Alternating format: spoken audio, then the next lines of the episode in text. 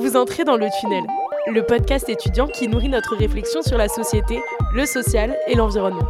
Ce podcast a été créé, écrit et réalisé par l'association Cercle. Nous, on est étudiantes en agronomie. On étudie la production agricole, les sciences du vivant et la gestion de l'environnement. Dans nos études, comme dans le monde du travail, pour parler d'une ferme, on utilise le terme exploitation agricole. Par extension, les agricultrices et agriculteurs sont définis dans une catégorie socio-professionnelle bien particulière comme exploitantes et exploitants agricoles. Qu'est-ce que l'utilisation du terme exploitation raconte du rapport que l'on entretient avec la terre et avec le vivant? Selon la définition dans le Larousse, être exploité, c'est faire l'objet d'un travail productif, être mis à profit. Mais est-ce que c'est pas un peu dérangeant de vouloir mettre le vivant à profit? Nous, on se dit que ça manque cruellement d'humilité, certes, mais aussi que c'est peut-être pour ça, en partie, que l'humanité se dirige vers des crises écologiques, climatiques et agricoles sans précédent, à cause de ce rapport justement un peu bancal qu'on entretient avec le vivant. Pour en parler plus en profondeur, dans cet épisode, on a la chance et le plaisir de recevoir Florence Pinton. Madame Pinton, bonjour. Bonjour. Madame Pinton, vous êtes professeure émérite en sociologie AgroParisTech. Vous êtes rattachée à l'unité mixte de recherche SADAPT de l'INRAE pour sciences, action, développement, activités, produits et territoires. Vous avez enseigné à AgroParisTech la sociologie générale, la sociologie rurale et la socio-anthropologie de l'environnement. On a le plaisir de vous recevoir pour parler du vivant, de nos sociétés et des liens qui nous relient. Tunnel, il y a quelque chose à creuser? Alors, on a trouvé que la sémantique est un bon point d'entrée pour l'épisode, donc on va continuer sur cette lancée si vous le voulez bien. Et pour parler du vivant, on a remarqué qu'on a tendance à utiliser le mot nature, sauf qu'en philosophie, la nature a été opposée à la culture. Donc la nature en Occident, c'est ce dont on s'est émancipé, nous les humains, pour accéder à ce qu'on appelle la culture. Et c'est là qu'on vous pose cette question, qu'est-ce que les sciences sociales nous racontent sur notre lien avec le vivant? Ça, suppose un, petit détour quand même pour euh, rappeler un petit peu comment se, sont construites ces catégories de euh, nature et culture. Vous savez, enfin en tout cas je le rappelle, que notre lien au vivant s'est profondément transformé à partir du XVIIe siècle avec l'avènement d'un certain nombre de choses, on va dire de la science en particulier, de l'humanisme à côté, on va y revenir, de la Révolution française, de la Révolution agricole, de la Révolution industrielle, du colonialisme, et euh, du déploiement de la chimie. En gros, c'est tout cet ensemble de choses qui a contribué en quelque sorte à, catégoriser en nature et culture euh, euh, ces concepts. Les historiens et les sciences humaines en particulier nous le racontent, tout ça. Je vais donc leur emprunter un petit peu quelques éléments, et c'est que tardivement, beaucoup plus tardivement que ce qu'on appelle les sciences sociales, la sociologie, l'anthropologie, la géographie, euh, les sciences politiques, etc., vont s'en saisir comme objet. Alors, la nature, c'est devenu un véritable chantier aujourd'hui, un espace libre, hein, dont les hommes peuvent. Et les, alors, les hommes et les femmes, maintenant, on dit, où les femmes et les hommes prennent possession, d'autant plus facilement qu'ils font la paix grâce au contrat qui les lie entre eux. Euh, cette nature n'a pas de prix, en ce sens, euh, à l'époque, que ses fonctions et ses qualités n'étaient pas considérées par le marché. Elle est objectivée, c'est ce qui va permettre aux humains d'exploiter en quelque sorte les animaux sans limite. J'aime bien insister sur, cette question-là et de les réduire à de simples matériaux, puisqu'ils euh, sont des objets en quelque sorte. Le développement de l'élevage industriel, on y reviendra un petit peu dans le monde entier, et toutes ces horreurs, à maintes fois dénoncées, en sont illustration. Idem avec les plantes, avec les sols, avec le vivant non humain en général. Alors je ne vais, pas tout dérouler chronologiquement, hein, je ne vais pas vous faire peur là-dessus, c'est un grand récit, en fait. Il mériterait aussi d'être euh, expliqué sur le plan géographique, parce qu'il va se diffuser euh, à travers la planète de façon, on va dire, euh, pas de façon homogène. Et je voudrais simplement insister sur le rôle de la science, puisque vous êtes des scientifiques, comme savoir et pouvoir, en fait, qui va permettre à l'Occident de dominer le monde, après avoir balayé différents empires et civilisations. On va très vite. Hein. Donc le lien étroit qui se crée ensuite entre la science et l'industrie, euh, va accélérer toutes ces transformations sociales et le rapport à l'innovation, on appelle ça, et au progrès. Alors la pensée humaniste et scientifique qui va se développer au XVIIe siècle est à l'origine de la construction des catégories de nature et culture et de l'ensemble des transformations dans notre perception et représentation du monde. Comment? Là, je vais aussi très vite là-dessus, mais vous savez que euh, les précurseurs de l'économie euh, politique, en particulier, on peut penser à, des gens comme Rousseau, que vous connaissez certainement, eux vont beaucoup insister sur la nécessité pour les hommes à vivre en société, en collectif en quelque sorte. Et ça va être cette, nécessité, ça va être la base de ce qu'on va appeler le contrat social. Et ce contrat social suppose qu'on définisse des règles et des lois qui soient communes à tous les hommes. On considère de ce point de vue que la société est une construction, une œuvre humaine qui est construite par les hommes, ce n'est pas quelque chose qui est donné. Et enfin, dans ce cadre-là, les hommes vont produire à la différence des animaux leurs propres conditions d'existence. Et c'est ce qu'on va appeler la culture en quelque sorte. Et la culture va permettre à l'homme de sortir justement de la nature en s'échappant de tous ces déterminismes naturels. Alors c'est donc une pensée, la pensée humaniste, qui va placer l'homme en dehors de la nature, avec un, avenir qui lui est spécifique, qui lui est propre, et les intérêts des hommes dominent sur les toutes autres formes euh, de vie. Alors cette pensée, elle repose sur deux notions qui sont importantes, j'en ai déjà signé une, l'humanisme, et la deuxième, euh, c'est le naturalisme. Le naturalisme, qu'est-ce que c'est? Il est lié à l'époque des Lumières, je ne reviens pas euh, là-dessus, mais enfin vous savez, l'époque des Lumières, c'est la révolution scientifique, c'est la victoire de la raison sur l'obscurantisme, c'est le désir de comprendre et d'expliquer le monde de façon rationnelle et scientifique. Donc on abandonne par exemple la posture chrétienne hein, qui nous permettait d'interpréter les phénomènes naturels ou d'autres euh, postures, on va dire, comme celle de l'animiste qui nous reliait au vivant pour aller vers des formes de détachement de la nature d'émancipation vis-à-vis d'elle et d'émancipation vis-à-vis des processus naturels. Ça, c'est une première chose. la, science aussi va exclure de sa représentation le sujet de la connaissance, c'est-à-dire l'homme. Hein, c'est-à-dire que l'homme est sujet, la nature est objet. On va aussi avoir cette catégorie euh, objet-sujet qui se met à la place. Dans cette représentation du, monde, donc, l'homme et la nature s'opposent comme deux antithèses, avec euh, ce qu'on va appeler une dualité qui va avoir une configuration très importante dans la configuration des savoirs à partir du 19e siècle et dont on hérite aujourd'hui, hein, puisque ça va pousser la science vers une démarche qu'on va appeler dite réductionniste, dont nous avons largement hérité aujourd'hui. Et puis, la philosophie, à partir de là, va chercher à clarifier euh, ses acquis euh, et, réfléchir au, fondement en fait, des implications de ce type de paradigme. Et puis les sciences sociales vont s'emparer plus tard hein, des relations homme-nature, catégories dont les frontières sont encore aujourd'hui considérées comme relativement étanches, tant le poids des frontières disciplinaires sont fortes euh, dans l'enseignement, vous avez peut-être dû le voir, dans l'organisation des savoirs.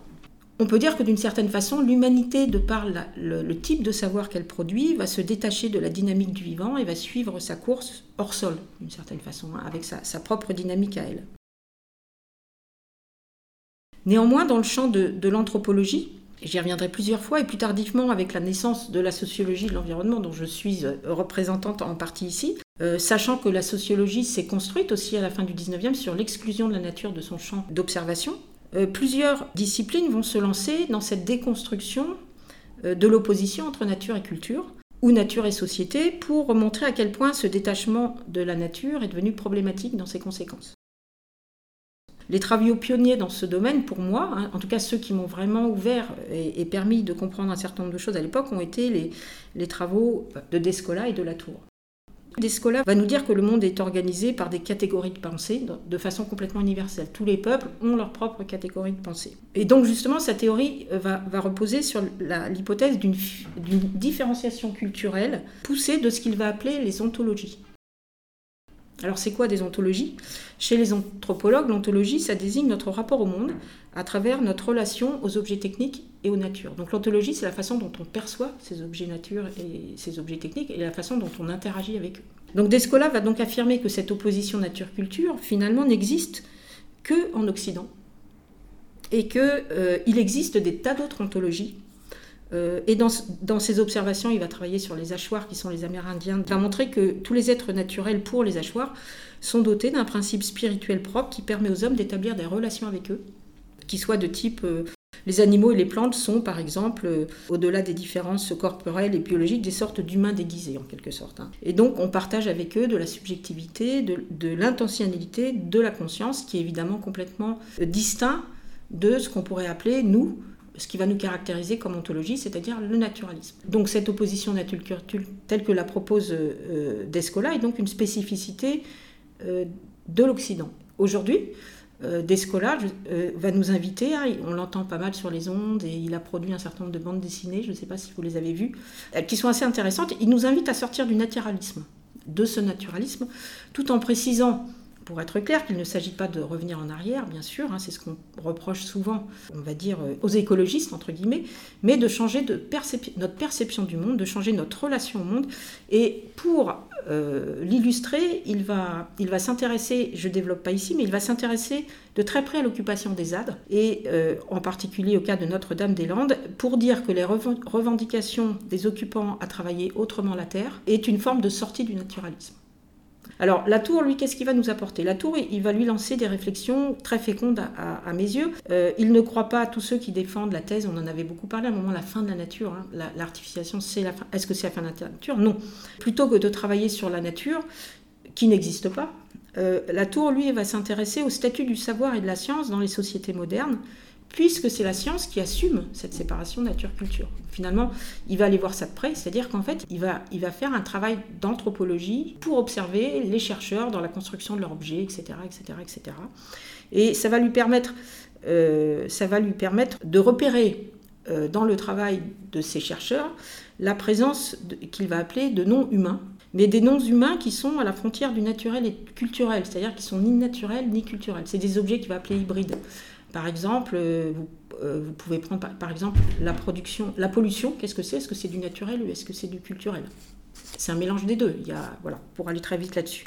Ou les classer. Donc il dit comment les classer? Parce que les humains les ont rejetés de leur catégorie. Donc elles n'existent pas dans, on va dire, l'organisation politique du monde, elles n'existent pas en tant que telles. Donc tout ce que, tout ce que moi je vais appeler désordres environnementaux, pour aller vite, hein, problématique environnementale, j'appelle des désordres environnementaux, vont donner en fait raison à la tour, à, mon sens, dans euh, les pollutions, les accidents industriels, les scandales agroalimentaires, et puis la fameuse référence à l'Anthropocène dont on parle euh, beaucoup aujourd'hui, et enfin, enfin l'urgence climatique. Alors dire simplement que ce recours à la notion d'Anthropocène représente une rupture paradigmatique très forte par rapport à cette opposition nature-culture, puisque l'Anthropocène, c'est une façon de dire que nous sommes en interaction avec la Terre et le vivant et que nos pratiques et nos actions modifient euh, le vivant qui lui-même en retour modifie euh, nos conditions d'existence. Donc cette séparation est, bannie d'une certaine façon quand on parle euh, d'anthropocène. Nous avons donc hérité d'une pensée humaniste qui nous distancie des vivants non humains et n'est plus adaptée aux enjeux du monde contemporain. Donc je, n'ai pas voulu refaire l'histoire, mais on va dire que si au XIXe siècle, la question politique était la question sociale, à partir du XXe siècle, la deuxième moitié du XXe siècle et le XXIe siècle en particulier, la question politique et la question environnementale. Elle devient par rapport à ces grands problèmes. Euh, voilà. Pour conclure cette question, vous voyez que j'ai un petit peu développé, je dirais que ce qu'on appelle aujourd'hui l'après-modernité, je vous ai parlé de la modernité, l'après-modernité, c'est d'abord euh, tous ceux qui se réclament de la nécessité d'une réélaboration de, notre euh, vision de la nature. Elle signifie donc que le projet moderne et le contrat social dont je vous ai parlé au départ, qui lui était lié, est périmé, parce qu'il permettait euh, à l'ingénieur, aux scientifiques, euh, aux citoyens, aux politiques, l'appropriation de la nature comme une simple donnée, à la fois extérieure, malléable et, maîtrisable. Or, celle-ci nous échappe de plus en plus, donc il est temps euh, de réinventer de nouvelles épistémologies.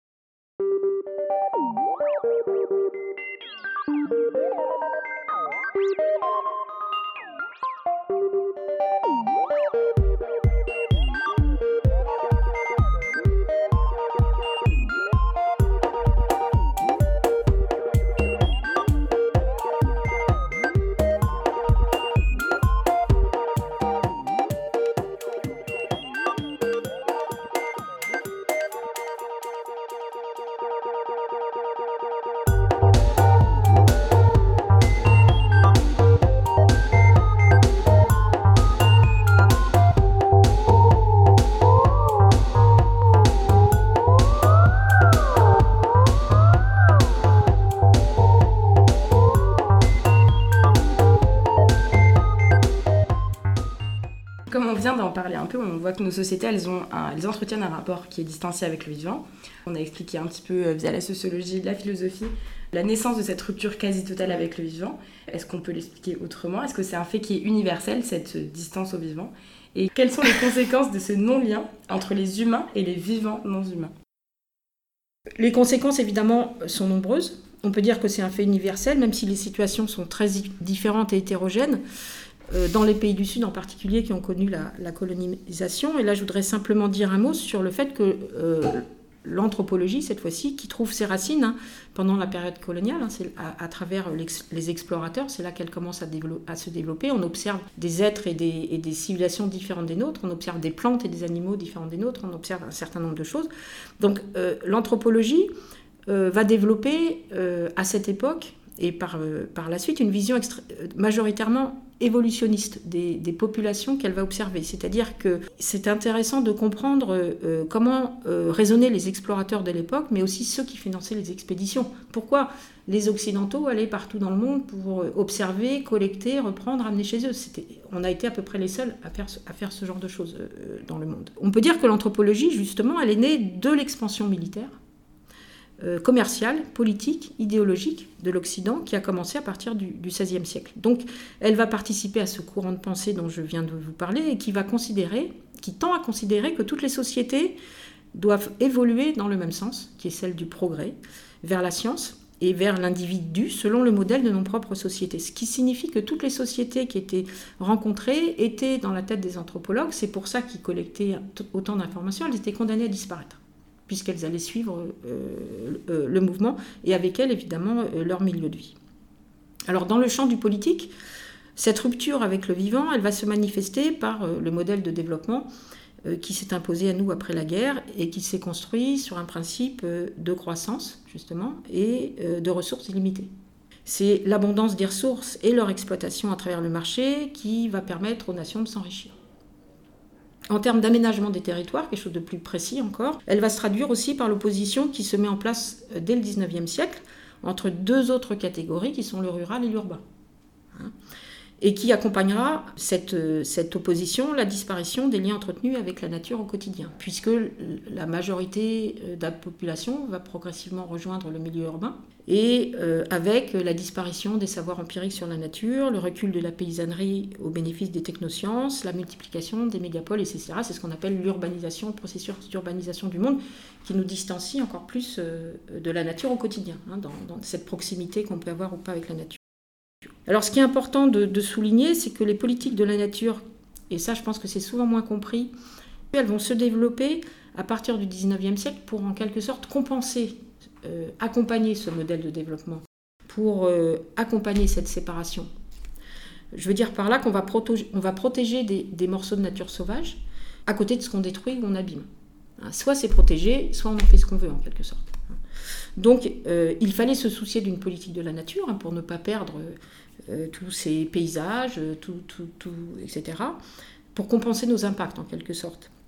Et cette philosophie va être à l'origine, par exemple, des grands parcs nationaux qui vont, qui vont, qui vont se mettre en place aux États-Unis d'abord et puis qui vont euh, se développer un petit peu partout à travers le monde. Ce sont des approches gestionnaires en fait qui vont se multiplier et qui vont être euh, pour compenser les dégradations accordées à la nature et qui vont être à l'origine de beaucoup de tensions sociales aussi.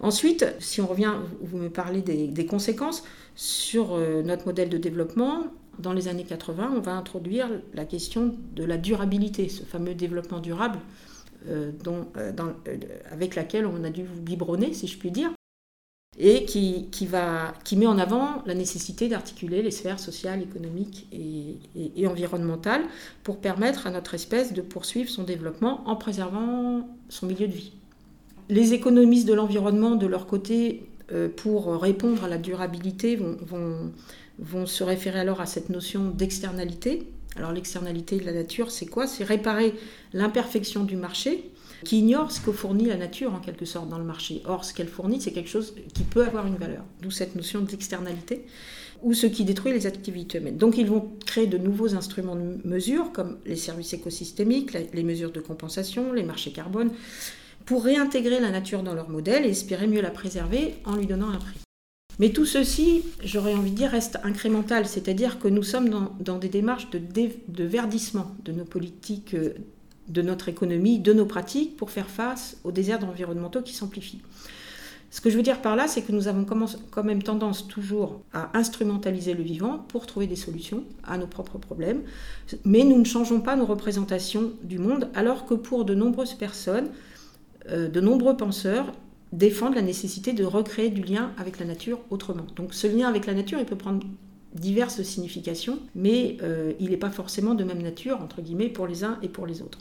Voilà, donc tout ça pour conclure, les conséquences, bah, c'est qu'on vit dans un monde rempli de tensions, de nature philosophique, épistémologique et écologique. Tout à l'heure, vous l'avez abordé très rapidement, vous avez parlé des Amérindiens. Donc il y a des sociétés, il y a eu des sociétés qui ont entretenu un rapport euh, qui s'approche plus d'un rapport de proximité avec le vivant, en tout cas par rapport à celui qu'on entretient nous, euh, je pense qu'on peut utiliser ce terme-là. Donc déjà, quelles sont ces sociétés et surtout, qu'est-ce qu'on peut en tirer, qu'est-ce qu'elles nous apprennent? Ce qui me semble intéressant, c'est de, remettre en question la façon dont les anthropologues, au départ, puis aujourd'hui, vont alimenter cette question des rapports de proximité avec la nature.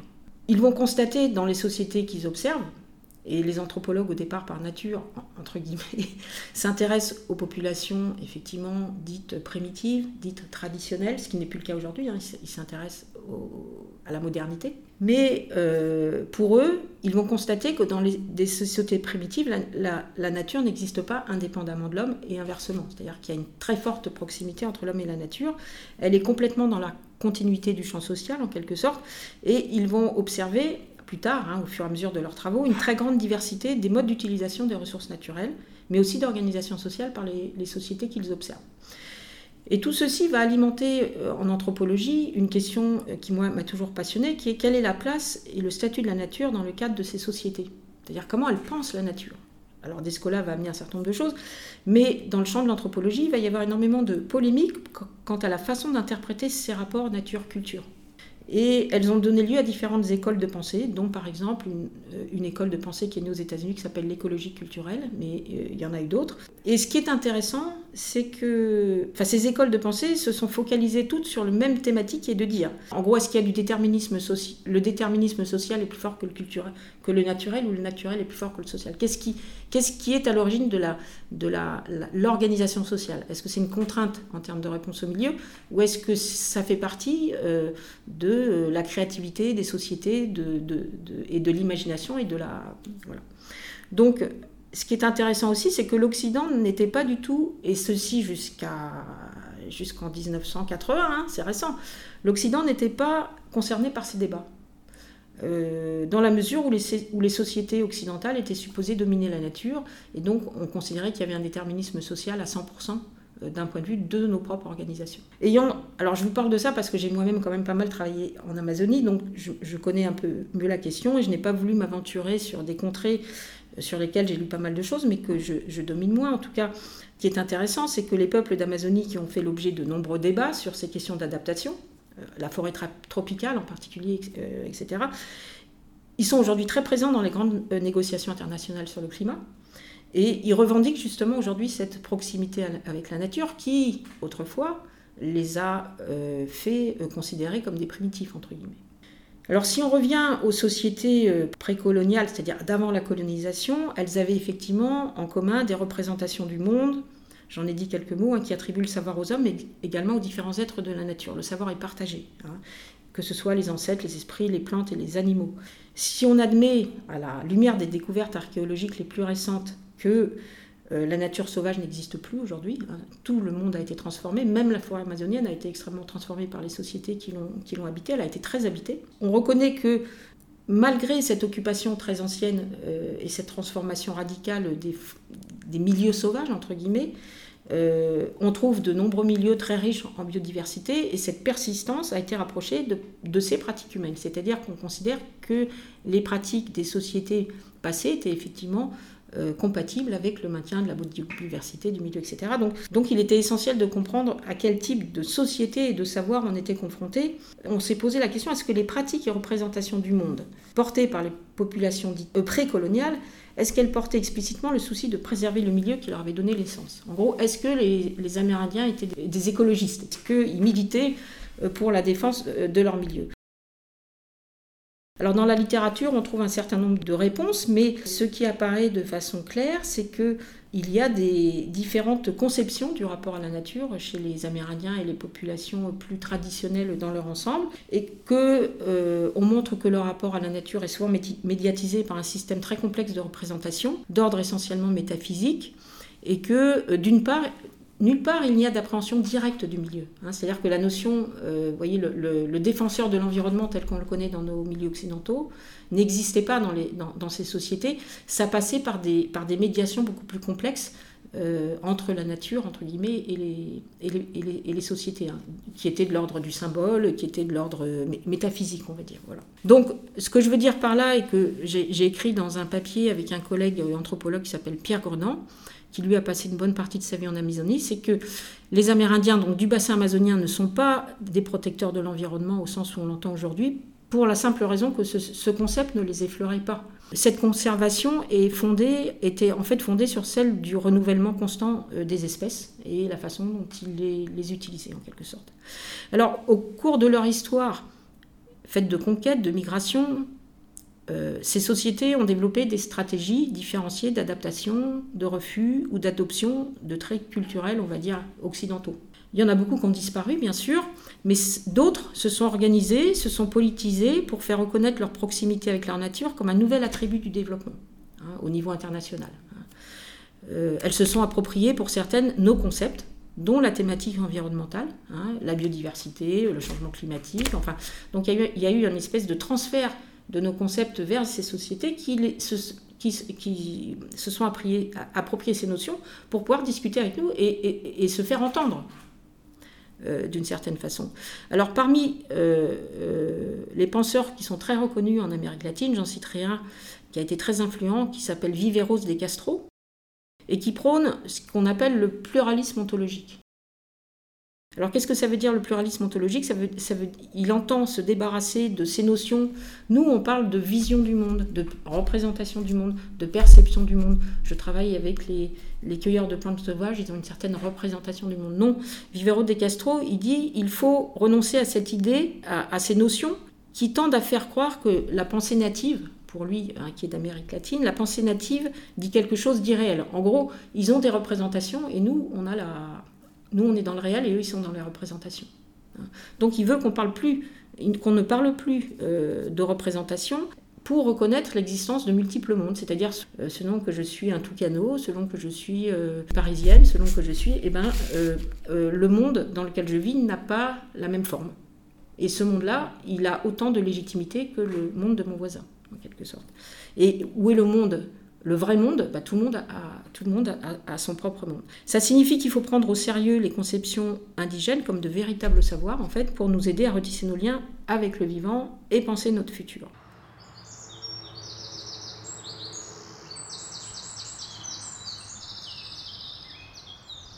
Alors, si on revient maintenant euh, en, Occident, dans nos sociétés modernes, il a toujours existé des tentatives de maintenir euh, et de retrouver ce lien. Hein. Euh, ce n'est pas quelque chose qui est nouveau aujourd'hui. On peut le repérer, par exemple, au cours du XXe siècle, avec l'émergence de groupes sociaux qui cherchent à vivre autrement depuis très longtemps, dans ce qu'on pourrait appeler les interstices du capitalisme, là c'est, là où c'est possible. Et puis, depuis plusieurs années, on a de nouvelles épistémologie qui se développe comme celle qui est portée par un courant de sciences pluridisciplinaires qu'on nomme les humanités environnementales. Donc vous, voyez qu'on rattache à la notion d'humanité que je vous ai décrit tout à l'heure, l'humanisme, l'humanisme environnemental.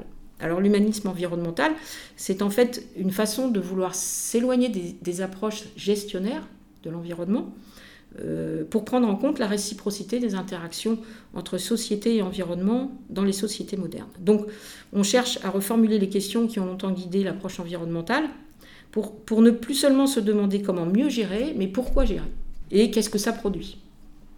C'est-à-dire poser la question de la réarticulation des fins et des moyens plus fondamentalement, les humanités environnementales interrogent le sens de l'humain, ses valeurs, ses responsabilités et les risques qu'il porte dans un contexte de changements environnementaux. Et là, je vous citerai une, philosophe assez connue sur les questions environnementales qui s'appelle Emily H. et qui dit que l'environnement nous oblige. Nous oblige, c'est-à-dire qu'il y a pour elle une dimension morale. Euh, comment être plus moraux dans nos rapports au vivant une, question qui évidemment se pose de façon très évidente aujourd'hui avec les animaux d'élevage, euh, mais que l'on peut aussi euh, se poser vis-à-vis des plantes. Et donc ce sont des questions qui nous obligent un petit peu à, à changer de question et d'approche par rapport à ces questions environnementales.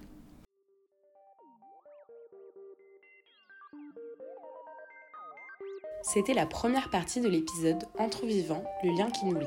avec Florence Pinton. Alors si ce premier extrait vous a plu, on vous invite à écouter la suite qui arrive juste après, où il s'agira d'intégrer l'agriculture à ces questionnements autour de notre rapport vivant.